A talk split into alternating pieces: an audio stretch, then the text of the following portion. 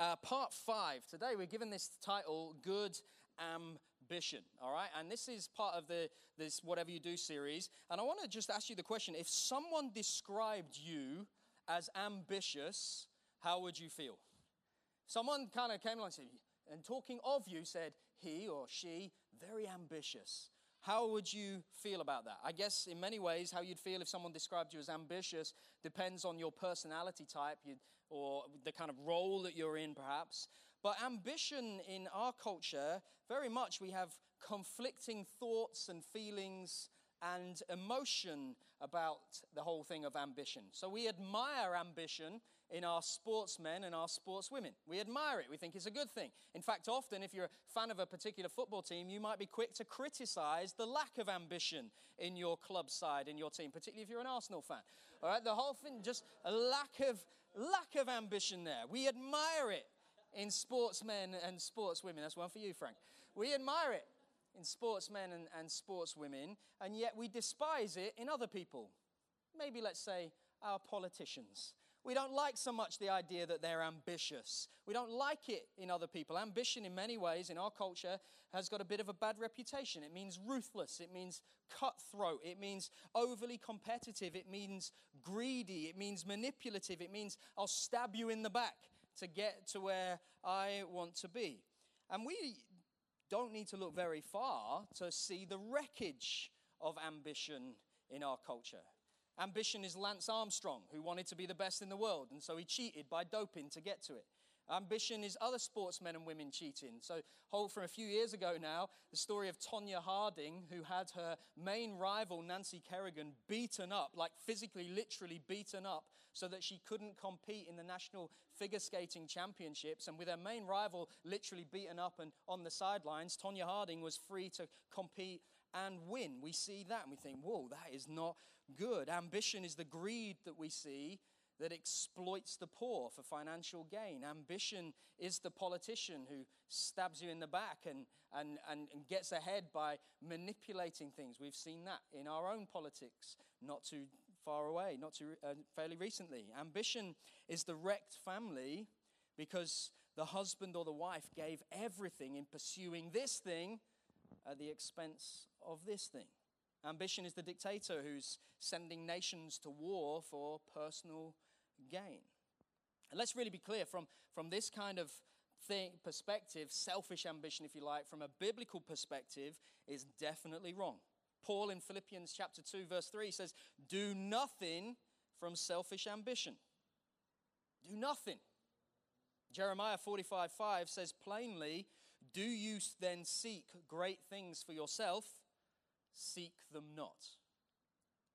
And yet the Bible is also very clear that there is another kind of ambition that is both good and is right. You see, it was ambition that led David to extend and expand the borders of Israel. It was ambition that led Jabez to praying boldly that God would bless him. It was ambition that led Solomon to make a bold request before the Lord for more wisdom. It was ambition that led Solomon to rebuild, the, to build the temple. It was ambition that led Nehemiah to rebuild the walls of Jerusalem. Ambition, if we want to define it, is a, is a strong desire, strong determination to do or to achieve something. And we're all ambitious. Ambition is not restricted to a certain personality type. And here's the thing ambition is not a dirty word. From a biblical perspective, when ambition is self, it ends badly. And when ambition is driven by self, it's unbearable. But when ambition is godly and driven by the Spirit, then it becomes unbeatable. And my contention today, with all the caveats of avoiding like the plague anything remotely like selfish ambition, it's my contention that we need, as individuals and corporately, as a church, to be more ambitious. More like Jesus, who was arguably the most ambitious person that ever walked the planet. He lived with a, a, crystal clear will and desire and determination. We read in John 4, verse 34, to do the will of him who sent me and to finish his work. We need to be more like the Apostle Paul, who, before his, com- his conversion, when he was Saul of Tarsus, he lived with ambition He was zealous to maintain his traditions and he persecuted the church because of his zeal. And here's what's fascinating and so interesting about Paul, Saul of Tarsus. When he became Paul, when he was converted, God, when he became a Christian, God did not take away his ambition, God just redirected it. He didn't remove his ambition, he redirected it for God's bigger and God's better purposes. So much so that in Romans chapter 15, he writes, I make it my ambition to preach the gospel. Ambition wasn't just something before he became a Christian, okay, then after Christian, no, no, not so good now. It was redirected ambition. And ambition, rightly directed, is a good thing. In fact, I'd go as far as to say it's a virtue. And like so many things that, that God intended as good, sin has corrupted and distorted ambition. And so, yes, we need to avoid sinning with our ambition, but we don't need to avoid ambition itself. We need to redeem ambition. We need to rescue ambition. We live in a world that is desperately in need of people to live with good, right, God honoring ambition. We need people who are full of godly ambition. We ought to be a very, very ambitious people. Ambitious, of course, in the godly sense. So, what does godly ambition look like? Well, really, very simply, godly ambition looks like Jesus at the center and not me at the center. When I'm at the center of everything, it becomes corrupted and it becomes distorted. Now, of course, that is so easy to say, and no one was expecting me to say anything different. Oh, of course, yeah, but let's all go home then. It's so easy to say, but in reality, this is way more complex. You see, the problem with selfish ambition is that selfish ambition is really very sneaky. And it's very sneaky because sin is very sneaky. And like all good things that potentially uh, that have the potential to be distorted, we need to learn how to recognize what that distortion looks like. And ambition is sneaky because ambition is what we might has what we might describe as a, an aggressive distortion, but it also has what we might describe as a passive distortion. And we often find the aggressive one really very easy to spot and the passive one harder to spot. Let me explain what I mean. Think about a virtue. Think about love. What's the opposite of love? Our natural inclination, straight away, thinking of love, the opposite of love is hate. It's like an aggressive distortion of love. The opposite of it is hate. But the opposite of love is, is more than just hate. Hate's an aggressive distortion. A passive distortion of love is actually apathy. So the opposite of love is not just hate, the opposite of love is apathy. Just don't care. It's not that I don't love someone not just not just because I hate them, but I just I just don't care enough about them. That's why I don't love them. And when it comes to ambition, then it's very easy to spot the aggressive distortion. It's very easy to spot what that looks like because it often looks like selfishness or pride or exploitation or manipulation or cheating or lying or neglecting family in some way. And even if we refuse to acknowledge those things, we know deep down that they're there. Often easy to spot that. But we also need to spot the passive distortions of ambition. And they're harder to spot because they so often don't fall into what we might describe as sin. What do they look like? Well, the passive distortions look like fear of failure, they look like purposelessness, they look like having low opinions of ourselves and the thing that God has given us. Sometimes look like laziness, sometimes look like withholding and holding back from doing something. Sometimes looks like a lack of faith. Sometimes look like insecurity and discontentment. And they're the passive corruptions of ambition. It's why in James chapter 3, James says that selfish ambition is the root of all kind of sin. Because it leads, James says, to, to exploitation and to bitter jealousy and to rivalry and strife and into constant dissatisfaction. And that's because, and this is so important that we get our heads around and understand this, that's because at its root, sin, at the very heart of what it is, at its root, sin, before it's anything that we actually do, at its root, sin is self centeredness. Sin is living as if it's all about me. Sin is living as if and acting as if I'm God. That's why God says in His word, all have sinned and fallen short of the glory of God. Not because everyone has done bad things, although we, we have, but at root, at heart, we're living as if we're in control, as if we're king, as if I'm God, as if I decide what I do and what happens with my life. I'm in control.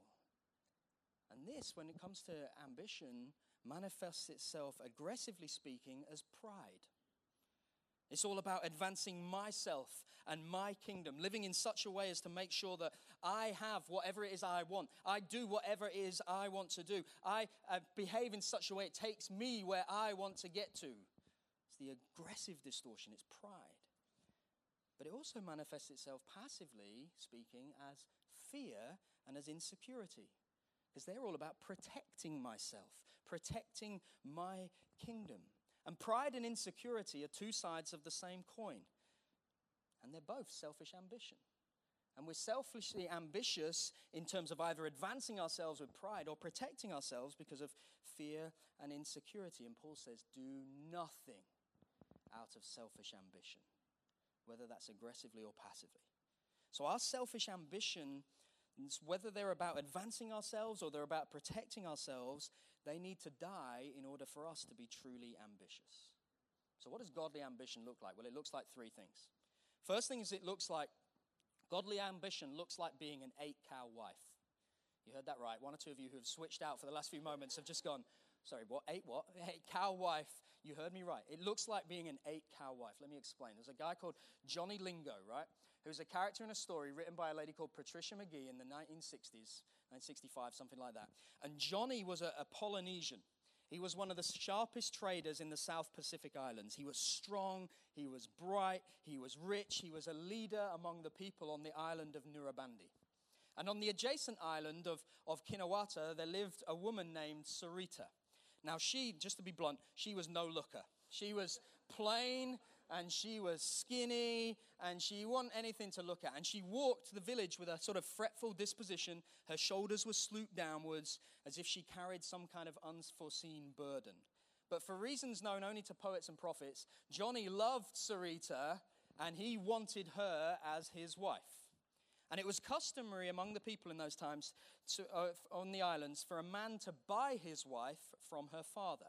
So, two or three cows secured you an average wife, all right? You had two or three cows, that kind of got you an average looking wife. Adding an extra cow would get you an upgrade, all right? You know, I now starting to, to talk in someone who is a little bit more attractive. And if you added a, a kind of two more onto that, you would get a head turner, all right? You would get like a really straight up, wow, she is, yeah, now, in a transaction that absolutely shocked every single person on the island, Johnny shelled out not one, not two, not three or four, but eight cows for Sarita.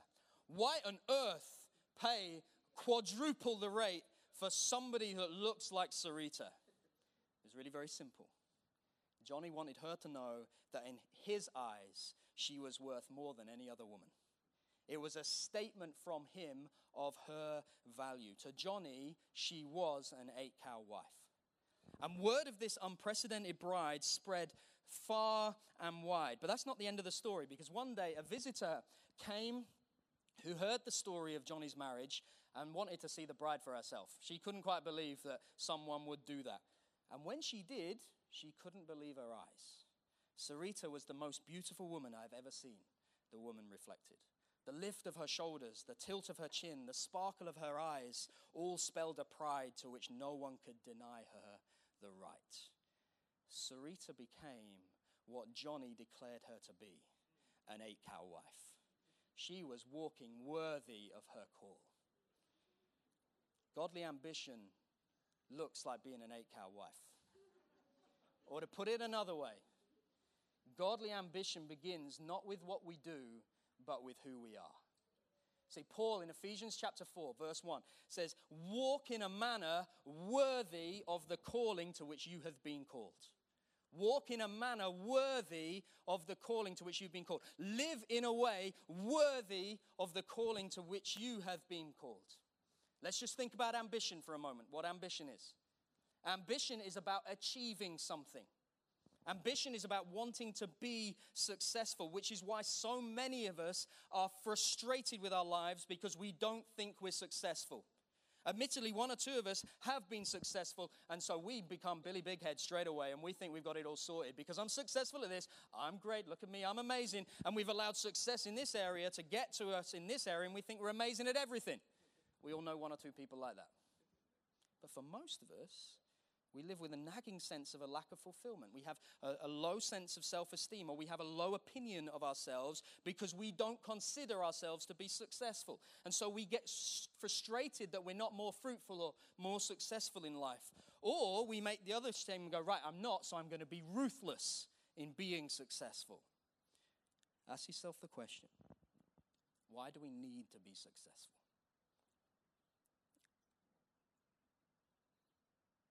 For most of us, the answer is we need to be successful in order to validate ourselves, in order to give ourselves a sense of worth, in order to give ourselves an identity, in order to give ourselves a sense of, of meaning and significance.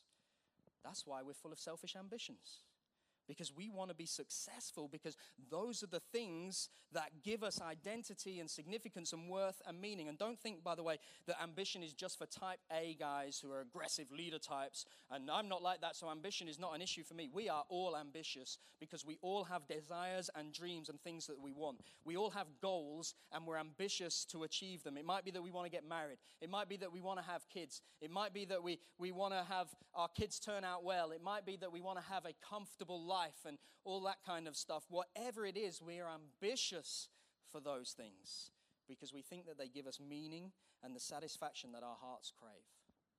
And that's why godly ambition begins not with what we do, but with who we are. You see, the gospel is not a message of Jesus died on a cross and rose again to forgive you of your sins, and now you need to work really, really hard and put in a whole load of effort in order to be like Jesus. The gospel is the message that Jesus died in your place. And now your life is hidden in Christ. And his perfect life and his perfect righteousness and his perfect significance and meaning and worth has been credited to you. You've been changed completely. You are a new creation. And so now be it. Walk in a manner worthy of the calling to which you've been called. Our worship ended with a brilliant word from Ephesians, reminding us this very thing. Chapter 4, walk in the manner with which you've been called. It follows chapters 1 to 3, which are just full of Paul declaring who you now are in Christ. Chapter 1, verse 4, you are chosen in Christ. Verse 5, you've been predestined for adoption. Verse 11, you have been given an inheritance. Chapter 2, verse 6, you've been raised up with Christ. Verse 16, you have been reconciled back to God. Chapter 3, verse 8, you've been blessed with unsearchable riches in Christ. Go home this afternoon and read Ephesians 1 to 3 very slowly. God saved us and adopted us and forgave us and declared us righteous in his sight and altered our desires so that they bend towards him now. And he's added us into his family and he's made us part of his great story and his plans and purposes on the earth. He's made us ambassadors, he's made us those who shine for him. And then he says to us, Now become what I have made you and declared you to be. Realize it, know it, believe it because it changes who you are. I'm now an eight cow wife. I'm now an eight cow wife. I no longer have a dull and veiled face, but now with the veil removed, I'm beholding the glory of the Lord and I'm being transformed from one image and one degree of glory to the next. I now shine bright, not because of anything I do, but because of who I now am in Christ. I am a new creation. I once was lost, now I'm found. I once was blind, now I see. I once had no hope, now I have hope. I once was purposelessness, I have full of purposelessness, now I have a purpose. I once was looking for external things to validate me and prove my worth. Now I recognize in Christ I've received all the things I'm looking for. See, as an eight cow wife, my identity, my security, my worth is found not in what I do, but in who I am. And so my ambition now is freed from the shackles of pride. I have no need to advance myself because I'm caught up in something far more glorious and significant than myself and my tiny earth bound temporary ambitions that in a hundred years no one will ever think anything of or remember at all. I'm freed from self centeredness because my purpose my mission my life now has been captured in the theme from john 3.30 he must increase i must decrease because i'm found in him and I now realize that everything that God's blessed me with, every gift I have, every talent I have, every everything I have, material possession, whatever it is, has been given unto me, granted to me, in order that I might be a blessing to others. So I don't live with that sense of self pride anymore. I live for His glory. And my ambition, similarly, is also freed from the shackles of fear I have no need to protect myself anymore. I have no need to be insecure anymore because the most precious thing that I have is the endless gift of the gospel, and there's no risk in that which you cannot lose. My life is hidden in Christ. It's not about me, it's about Him, and He is ever for me. So, whom then shall I fear? And this frees me to be incredibly ambitious, not for my kingdom, but for His. Godly ambition, then, before it's anything else, starts with an ambition to be who God has made me to be. And the overflow of that is then into what I do. So Paul writing in 1 Thessalonians, 1 Thessalonians chapter 4, verse 11, he says, aspire to, make it your ambition to live quietly, to mind your own affairs, to work with your hands.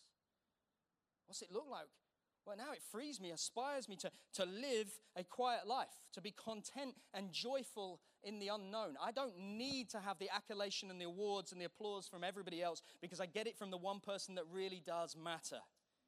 And I'm content in that. And so, if God chooses to see it fit to raise me to a position of prominence, whether it's as a sports superstar, I wish, or as it's um, anything else in prominence, whether it's in business or in church or whatever it is, then so be it. That's great. And if God never chooses to raise me up into that point that no one ever knows, do you know what? That is great as well. Mind your own affairs. So often misquoted. Mind, uh, mind your own business. Who are you to talk into it? That doesn't mean that. What it, what it means is get, stay in the lane that God has given you. Give your full attention to the things that God has called you to. Stop comparing yourself to someone else who's running in that lane. And well, oh, my life's not like that. It should be like, no, because God has called you into this one, and so live it. Fully content that He is ever for you, freed from having to make something of myself, because this is what He's called me to. I don't need to look that way. I don't need to look that way. I don't need to look that way. I just keep my eyes fixed on Him and run in this lane. And then work with your hands at it. Whatever it is God has called you to, work hard each of us has the temptation to refuse to get involved in much of anything. We often have the temptation just to be a bit lazy with it. Paul says, No, no, no, no. Work hard with the things that I have called you to, that I've given you. So, the second thing that godly ambition looks like is it looks like a recognition that God has gifted and called me. God's given me these talents, these gifts, these abilities, and now He calls me to use them for His glory. We've heard this so many times. 1 Corinthians 10:31. Whatever you do, do all to the glory of God. And so now I begin to consider how my talents, how my abilities, my relationships, my possessions, my uh, education, my time, my money, my whatever it is, can be used for God's glory and leveraged for the advancement of God's kingdom.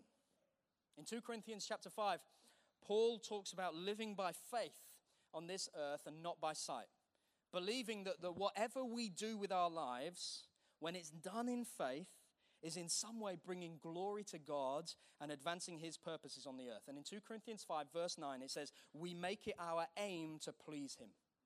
Which means in, in everything I do, everything that I am, everything that I have, I'm to take and to use it and to be very ambitious for him. John Stott he was a pastor, a writer, he's dead now, and he, he said this Ambitions for self may be quite modest. Ambitions for God, however, if they are to be worthy, can never be modest. There is something inher- inherently inappropriate about cherishing small ambitions for God. How can we ever be content that He should acquire just a little more honor in the world? No.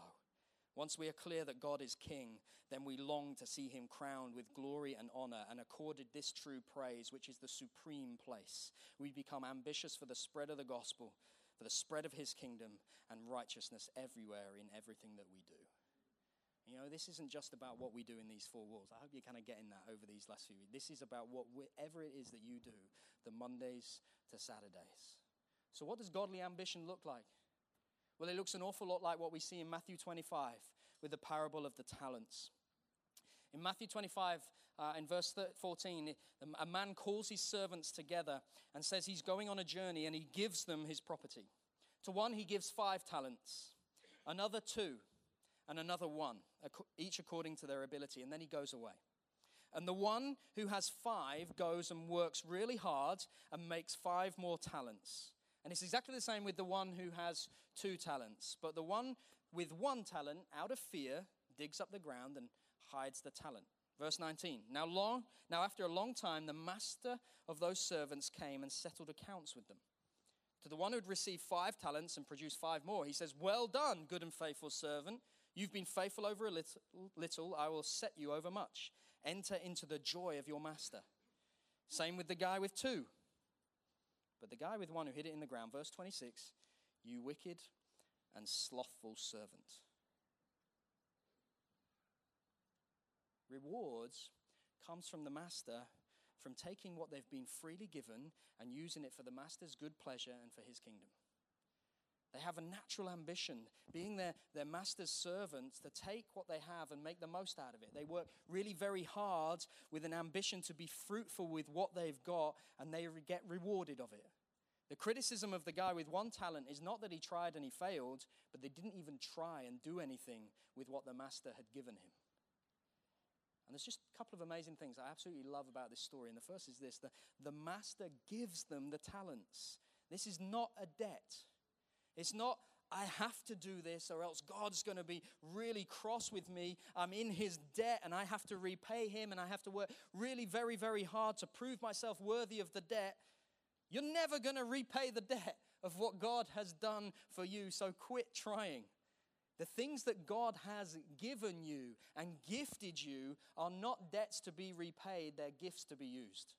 And so, ambition is merely recognizing the gracious free gift of God in giving you talents and abilities and skills and the like, and using them for the Master's joy for God's glory.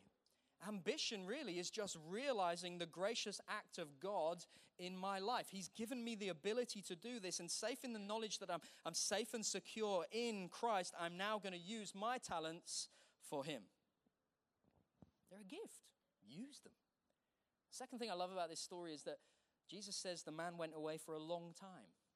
Ambition is not satisfied quickly. With me at the center, ambition is a quick thing. I want it and I want it now, and I'll do everything I can to get to where I am. And if I don't get there quickly, I've somehow failed. With Jesus at the center, we recognize we're playing the long game here. We need to take the long view of how we work out our ambition in the day to day settings of the world. It's why whatever we do in the ordinary, everyday moments are so very important because that's where most of our life is lived. And when I realize these things, I'm now free to take some risks. I'm free to step out in faith and try some things for the glory of God because God's given me these gifts and He wants me to use them. And if I'm using them for His glory, I don't need to worry about being arrogant. And so, if you're very gifted at making money, well, go and make it. Go and make lots of it and go and be very generous with it for the advancement of the kingdom. If you're gifted in whatever field it is, whatever you find yourself doing, whatever you're going to be doing tomorrow morning, if you're gifted in that area, be very ambitious to get to the place where your talents will take you for the glory of God so that you can use your position to influence positively the culture around you, the company you're in, the situation and context you're in, to redeem it for the benefit of others and for the glory of Jesus Christ. And it also secure, frees me because I, I can't lose what really matters. I'm free to have a go and try my best with the things God has given me with because the one thing that really matters I can never lose. And this transforms the way I live. Because it shapes my attitudes and my thoughts. Because the five talent guy isn't better than the two talent guy. He isn't superior any, in any way. He just has five talents and he has two. It's not that the five talent guy is better and the two talent guy is worse. So if I'm the, the five talent guy and I've been given lots of abilities and lots of gifts and I'm really talented at stuff, I don't need to feel superior about it, but nor do I need to be apologetic about it. I'm sorry, I'm really good at this and you're not. That's not the way it works. And if I'm the two talent guy, I don't need to be looking enviously at the five talent guy and I wish I could be like them. I wish I was, I wish I was a five talent. I'm only a two talent. Blah. No, because it's not inferior. They both, we see it here, they both get the well done, good and faithful servant. They both enter into their master's joy. It's not about who's more gifted, it's about what you do with the things God has gifted you with. It also transforms my practices, how I live. It's why I want to be in community with people who know me and help me, because they help me keep my motives pure. And they correct me when it's, that's beginning to sound an awful lot like selfish ambition, James. Why are you wanting to do that? Why are you making that decision? People who know me see it and spot the aggressive distortions of ambition and the passive ones in my life. Actually, James, you've got more. You need to step up and use it. Don't be, don't be kind of self modest there. You can bring that. You can move, move, move forward into those things. Oh no, people will think this of me. Who cares what people think of you? God's given you that. Move forward in it. Also gives me a sober judgment on whether I'm a five talent guy or a two talent guy, because sometimes I think I'm five and I'm only two. And others around me, like, I think you think maybe it'd be better if we do this. Similarly, sometimes I think, well, I'm only a two, and the guys cheering me on, going, no, you're a five, you can do this. And it shapes how I pray as well. I ask big things of God. Story of Alexander the Great, and one of his soldiers came to him and put a request that Alexander would pay for his daughter's wedding. And Alexander's right hand man was like, How cheeky is this guy? Kick him out. This is terrible. And Alexander considered the request and went, Do you know what? I'm so impressed that this guy recognizes how wealthy I am and how much I have, and the fact that he asked for it, I'm going to pay for his wedding.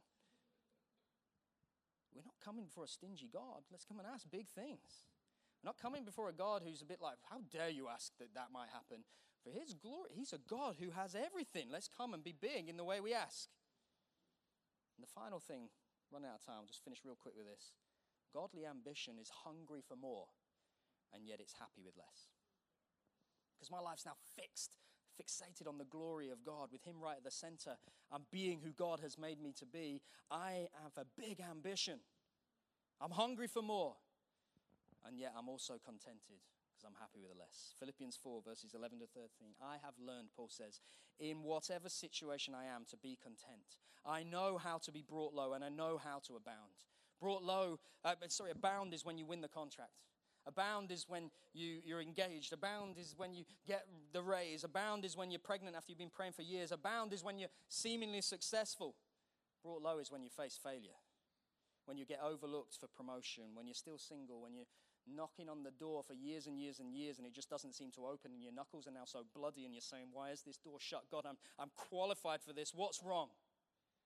Well, verse 12, in any and every circumstance, I have learned the secret of facing plenty and hunger, abundance and need. I love this phrase. I have learned. I find this so comforting. It wasn't natural to Paul. It wasn't some little benefit that was included in his uh, conversion. It wasn't some little neat app that he just downloaded of the Holy Spirit and he's, oh, everything's fine now. He learned it. I've got to learn. I've got to teach my heart. I've got to remind my soul it is well in moments of plenty and moments of need. In verse 12, there's a secret to all this. He doesn't just tell us that he's content, and you should be too, so get on with it. He's going to tell us how. He said there's a secret to it. We'll sort of lean in, like, listen, what's the secret? And he gives us one of the most misquoted Bible verses in the whole of the New Testament. I can do all things through him who strengthens me. I can do it all. What Paul's showing us about himself is pretty remarkable. He was disappointed, but he didn't grow bitter and he didn't give up on his dreams. A lot of times we've had a dream disappointed, and so we try and pay God back in some way. Fine, God, I'll just be normal. I guess that'll make you happy then. I won't step out again. Or we go into self protection mode. And you kind of think, even though you never verbalize it, I just can't handle getting disappointed again. So I'm just going to aim at nothing because I know I can hit that. And then I won't feel like I've let myself down or anyone else down. And so we settle. Paul doesn't settle. He's a man who is disappointed in his ambitions, but he's not given up on his dreams. He's disappointed without disillusioned. He's genuinely sad at his losses, but he's not in despair. He's hungry for more, yet he is happy with less. He wants to preach to large audiences, but he's content to sit in prison. He's not sitting there brooding over the question, by now, God, I should have been, or God, what's wrong with me? Or what did I do wrong? Or what did you do wrong? And he's not taking it out on those around him. A lot of us do that It's not working in this area of our life, so we take it out on people around us in that area of our lives. There are a whole load of people who've let Paul down. He doesn't take it out on them. How you handle disappointment is the test of whether your ambitions are selfish or godly. How do you handle it when you haven't made the million? How do you handle it when you, you haven't got married or you don't have kids and you didn't get the promotion or the pay rise that you wanted? Do you get mad at God? Do you give up on your dream? Do you despair about yourself? Blame it on others? Paul could face disappointment because his ambitions were godly ambitions. And they were godly ambitions because they were rooted in Christ. One of the biographers of Jonathan Edwards, not the triple jumper, the proper one, he said of him, his happiness was out of the reach of his enemies. Wow. His happiness was out of the reach of his enemies. Paul's was too. Is yours, is mine. What do you have to do to obtain to find what you have to obtain to find joy? What can't be taken away because without that you'll go into despair. Christ is the only reliable, lasting anchor for your contentment. Brothers and sisters, we're eight cow wives. We're those who are secure in Christ. Nothing can pluck us from his hands. Everything we need, his hand will provide. We're free then from pride and we're free from fear and insecurity. We're living solely for the glory of God and we're free to be ambitious. And more than free, we should be incredibly ambitious for the advancement of the kingdom of God. Whatever it is that you do is the way that you play your part in being ambitious for the glory of God. So let's live free from self ambition eyes fixed on Jesus, incredibly ambitious to be who He has made us to be. And then we do out of that. Safe and secure that nothing can stop us, nothing can pluck us from His hand. There's no reason to be fearful. There's no reason to hold ourselves back. There's no reason to withhold anything. We live it all out for the glory of God.